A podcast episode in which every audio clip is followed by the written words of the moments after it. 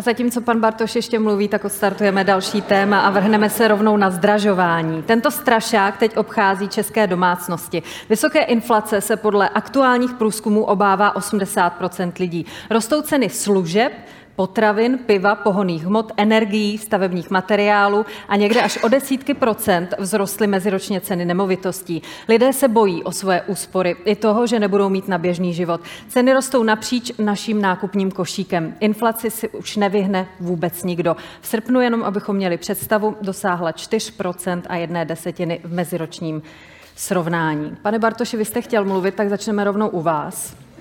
Naštěstí to ještě není exponenciální růst jako u toho covidu, takže můžeme se pobavit Vy jste o si tom, tohleto téma eh, vzali za své. Když se podíváme na to, co propagujete na letáku, elektřina zdraží už v září, prudké zdražování stavebního materiálu, to vypadá, že by Piráti dokázali skrotit tyto ceny?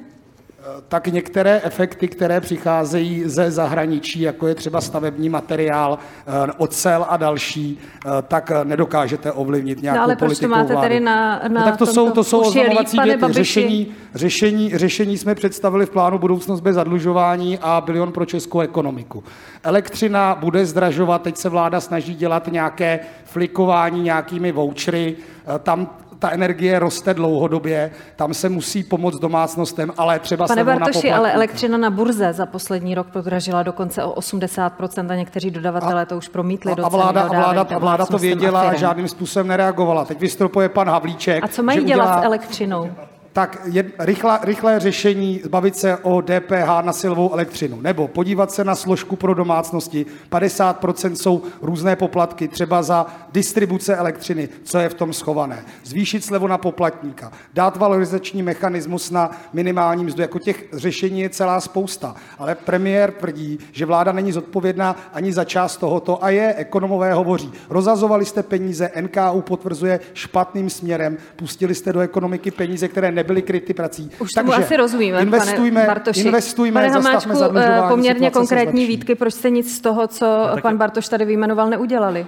Já mám, já mám pocit, že tenhle ten plagát dělal nějaký agent ANO v pirátském štábu, protože kromě bydlení tam nic jiného, s čím vláda může hybnout, není. Samozřejmě dalo se, dalo se přijmout eh, náš zákon o dostupném bydlení a mohli jsme zlevnit byty o třetinu.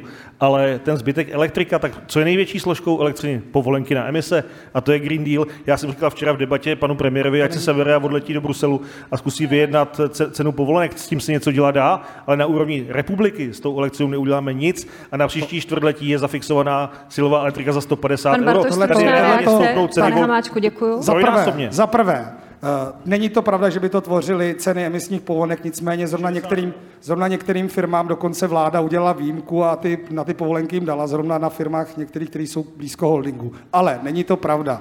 Je to Nord Stream 2, je to politika Ruska zdražování plynu o 90%. To má přímý vliv, tak neříkejte, že za to může nějaký Green Deal, který premiér a tak podepsal. byste tady radši chtěli mít trojnásobnou nezaměstnanost, jak upozorňovala ministrině financí Alena Šilerová? A z čeho to paní ministrině eh, vysoustružila? V České republice je 200 my tomu říkáme frenetická předpověď, kouknete se z LFN Paní ministrině eh, vysvětlovala inflaci a říkala, že pokud by se nedostalo tolik peněz do oběhu, kolik eh, vláda rozdala i díky covidovým opatřením, tak bychom se tady potýkali s trojnásobnou nezaměstnaností. Vláda dávala peníze v antiviru. NKU potvrdilo, že polovina, polovina financí nebyla vyložena v souvislosti s covidem a nedostala se těm lidem, kteří ji potřebovali. Byla to struktura té pomoci. Vláda držela strašně dlouho zavření ty biznisy. Někteří zkrachovali, ty, co přežili, navýšili ceny. Jako eh, tady jsme kritizováni eh, za to, že nepředstavujeme řešení. My jsme představili dva programy, kde to přesně adresujeme. A já jsem už skoro prost vyvracet